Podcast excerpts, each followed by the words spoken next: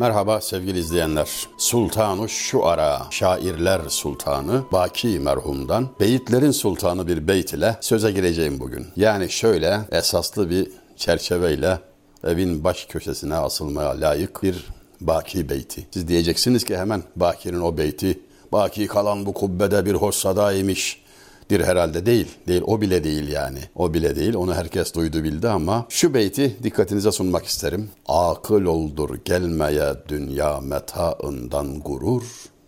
Müddeti devri felek bir demdir adem bir nefes. Akıllı odur ki dünya metaından dolayı gurura kapılmaya, ona gurur gelmeye. Dünya metaı, makam, servet, şöhret, her neyse, itibar. Yukarılarda olmak, gurur getirmeye. Ben ona akıllı derim. Çünkü müddeti devri felek zamanın sana bahşettiği müddet bir demdir. Yani bir nefesten ibaret bir anlık müddeti devri felek bir demdir. Adem bir nefes ve insan dediğinde bir nefestir. Aldığı nefesi veremese, verdiği nefesi alamasa dünyadan ayrılır. Fakat bu haliyle rızıkları taksim eden Hazreti Mikail'in yerine koyar kendini demiş Arif. Hadi bilmek önemli tabii. İnsanın aczini idrak etmesi önemli. Elinden ne geliyor ki? Her zaman söylüyorum. Boynundan beynine giden bilmiyorum kaç yüz bin hat var. Biri tıkansa ya delisin ya ölü. Ne bu hava? Ya da gençlerin hoşuna girecek bir şekilde söyleyelim. Havan kime kardeşim? Bastığın toprak sana her gün iyi hava atıyorsun ama gelince anlaşırız diyor. Duyuyor musun? Kulak ver. Bu sessiz yığın sana bir şey söylüyor. Baki merhumdan üç özel beyt seçtim. Beni çok etkiledi, beni çok düşündürdü. Yani her cihetten, manaları itibariyle de, şairin kudreti itibariyle de çok parlak beyitler. Neyler seni bildin mi heva akıbeti kar, gör badı ve zan üzre giden bergi hazanı. Birinci beyt bu. O en çok sevilen 20. yüzyıl şairleri tarafından da en çok tutulan vezinle yazılmış. Yani sessiz gemi öyle yazılmıştır. Artık demir almak günü gelmişse zamandan, mechule giden bir gemi kalkar bu limandan gibi. Bin atlı akınlarda çocuklar gibi şendik, bin atlı o gün dev gibi bir orduyu yendik gibi. İkisi de Yahya Kemal'in, ikisi de çok meşhur ve ikisi de aynı vezinde. Baki de o vezinde yazmış. Geçtik vezni ne demiş? Neyler seni bildin mi heva akıbeti kar. Akıbeti kar. Kar kelimesine bugün verdiğimiz mana doğrudur, geçerlidir ama ikinci bir manası vardır. İş demektir, meşguliyet demektir. Akıbeti kar işin sonu. Yani günün sonunda seni ne yapar, ne hale koyar bildin mi heva? Heva onun da iki manası var. Yani yüzde sekseni azot, yüzde yirmisi oksijen olan şu etrafımızı kuşatan, nefes alıp nefes alıp hayatımızın devamını sağlayan gaz havadır. Heva onun asıl söyleniş biçimi. Bir manası o da. Bir de istek, arzu, hevai nefs denir ya mesela. Bu iki mana şairler tarafından tevriyeli olarak ikisine de uygun düşecek biçimde mısrada yer alır. Bu mısra öyle. Bu hava seni ne yapar işin sonunda bildin mi? Yani bu rüzgar esiyor, bu hava esiyor ama sonu nereye varır? Veya bu istek seni bir yere doğru götürüyor, arzunun peşinde koşuyorsun. Bu işin sonu nereye gider biliyor musun? diye merakımızı tahrik ettikten sonra cevabı ateş gibi veriyor. Gör badı ve zan üzre giden bergı hazanı. Badı ve zan üzre giden Badı ve zan esen rüzgar demek. Bad, badı seher, seher yeli. Badı ve zan esen yel. Esen yelin önü sıra giden bergı hazanı gör de anla. Yani hazan yaprağı. Hazan yaprağını sonbaharda sararmış, kurumuş, iyice hafiflemiş. Rüzgarın arzusuna göre e, oradan oraya savrulan yaprağa bak da gör senin halin de bundan farklı olmayacak. Konunun biraz dışında ama burada geçen berk kelimesini bir yerlerde görebilirsiniz veya berk iki türlü de söylenir. İkisi de doğrudur. Yani çünkü kef ile kafın Türkçe'ye yansımasında bunu hangi harfle göstersek tam uymuyor. E, o yüzden telaffuzda biraz işi kurtarmak lazım. Arapçadan gelen bir berk var, Farsçadan gelen bir berk var, öteden beri Türkçe olan, öz Türkçe olan bir berk var. Üçünün de manası farklı. İkincisini sonraki beytte kullanacak şimdi şairimiz. Arapça kökenli berk şimşek demek. Farsça kökenli berk yaprak demek. Türkçe kökenli berk dayanıklı, kuvvetli demek. isim olarak da veririz ya hani çocuğun adı Berk. Yani kuvvetli berkitmek, sağlamlaştırmak, dayanıklı. Duvarı berkitti yani tamir etti, sağlam hale getirdi falan. Berk bir tek kelimede üç ayrı mana gördüğünüz zaman işte lisanın gücünü, kuvvetini, efendim yüksek fikir spekülasyonuna elverişli zenginliğini fark etme fırsatı buluyorsunuz. Şimdi belki ikinci manasıyla şu beytte kullanacak. Bakın şairin muhayyilesi, tasavvuru nasıl işliyor, olaylara nasıl bakıyor. Bir cayı hatar olmasa alemde nedendir? Ebrin bu gözü yaşı bu berkın hafakanı. Allah Allah yani. Bu kadar olur.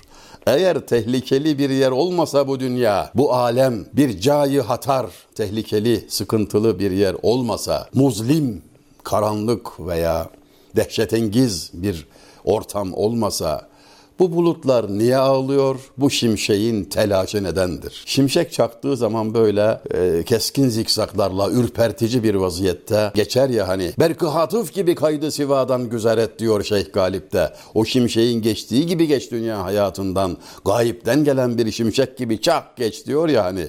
İşte o manada kullanıyor Arapça kökenli Berk şimşek. Berk'ın bu hafakanı, bu telaşı, hafakanlı hali neden? Bulutlar niye ağlayıp duruyor zannediyorsun? Dünya bir cayı hata artar da ondan.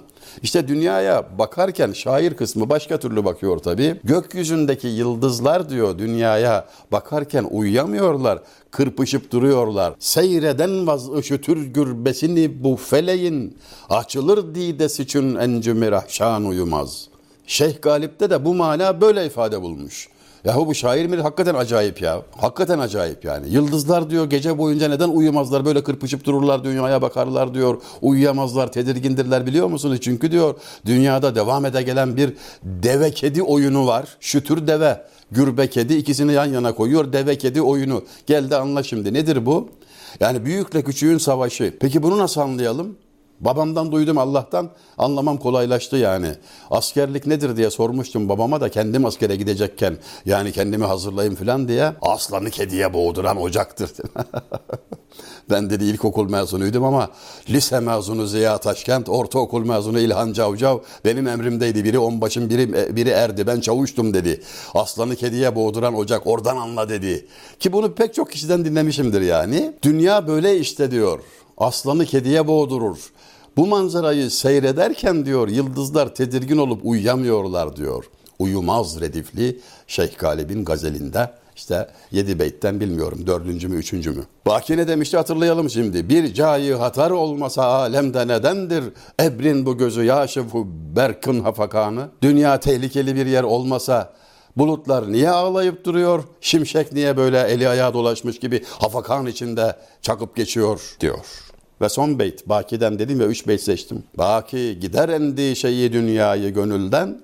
Değmez bu kadar rağbete bu menzili fani. Baki bu dünya endişesini gider gönlünden. Telaş etme, düşünme, dert etme. Buna bel bağlama, gönlünü kaptırma. Çünkü bu menzili fani, geçici olan bu yolculuk değmez bu kadar rağbete. Bu kadar üstünde durduğuna değmez. Kıymeti yok. Kıymetsiz olana kıymet verme. Temel bir kaide. Tazimi lazım geleni tahkir, tahkiri lazım geleni tazim küfürdür. Yani temel İslam kitaplarında itikat anlatılırken, küfür anlatılırken, küfri hükmi anlatılırken, yani adam kelime işareti söyler durur da küfre düşmüştür farkına varmaz. Birçok örnekler sayılır madde madde ama genel kural olarak bu cümle yazılır ve izah edilir kıymet verilmesi gerekeni düşürmek, düşük olanı, kıymetsiz olanı yüceltmek küfürdür. Bunu iyi anlamak lazım. Dünya umuru için fazla öfkelenmek de son nefeste imanı kaybetmeye sebeptir diye yine aynı kaynaklarda zikredilir. Üç beyti tekrar okuyorum. Sonra Baki'den okuyacağım son beytle bu bahsi ve bu videoyu kapatacağız bu sohbeti sonlandıracağız. Neyler seni bildin mi heva akıbeti kar, gör badı ve zan üzre giden bergı hazanı, bir cayı hatar olmasa alemde nedendir, ebrin bu gözü yaşı ve barkın hafakanı, baki gider endişeyi dünyayı gönülden, değmez bu kadar rağbete bu menzili fani. Her zaman söylemişimdir, yine söyleyeceğim, şiirin yarısı yazmaksa yarısı da okumaktır. Okumak için biraz gayret lazım. Üşenmemek lazım. Eğer değer veriyorsan bu işe, bu işi seviyorsan özenmek lazım. Çünkü hakikaten üzerinde durulursa vaktiyle kaç sene oldu? 13 sene oldu. Bir vesileyle canlı bir televizyon programında şiir ezberden okunur diye bir laf ettik. Kendi kendimizi bağladık. Bu en çok zorluğu da bana getirdi. Fakat diğer şart, epey şart söyledik yahu. Şimdi yine söyler miyim bilmiyorum ama demiştim ki üzerinde düşünülmüş olmalı. Teemmül, tefekkür edilmiş olmalı. Tamamen anlaşılmış da olmamalı. Şiir dediğin şey öyle hemen anlaşılmaz. Yani ilk okunuşta anlaşılan şey şiir değildir demişti bir bilen. Yani biraz böyle gizemli, flu bir alandır canım. Yani lütfen adam makale yazmıyor ki şiir yazıyor. Demek ki hemen anlaşılmasını da pek istemiyor. Bazen de muradının dışında bile anlayabilirsiniz yani. Buna da müsaittir. O yüzden de birazcık tehlikelidir işin doğrusu. Son beyt şuydu efendim. Yar ile düşmen müsahip ben esiri derdi hecr. Vezin değişti. Yar ile düşmen müsahip ben esiri derdi hecr. Har ile hem saye gül bülbül giriftarı kafes.'' Yani usta iş olunca okuması da kolay olmuyor. Yar ile diye başlamış ilk mısraya, ikinci mısraya har ile diye başlamış. Böyle bir mecburiyet olmamasına rağmen yani mısranın başında kafiye aranmaz ama onu da yapmış. Ard arda gelen üç hece gül bülbül muazzam bir ahenk katmış. Vezne tam bir uyum var. Geçtik estetik tarafına manaya gelelim. Yar düşman ile oturup kalkıyor. Musahip olmuş. Hep öyledir zaten. Yar ile düşman musahip, ben esiri derdi hecr. Ayrılık derdinin esiri. Eli kolu bağlı vaziyetteyim ben ama yar düşmanla oturup kalkıyor. Ve bu durumu şuna benzetiyor. Har ile hem saye gül, bülbül giriftarı kafes. Dikenle gül bir araya gelmiş. Onlar üst üste alt alt onlar beraber e, bülbül de kafese tıkılmış. Öyledir tabii.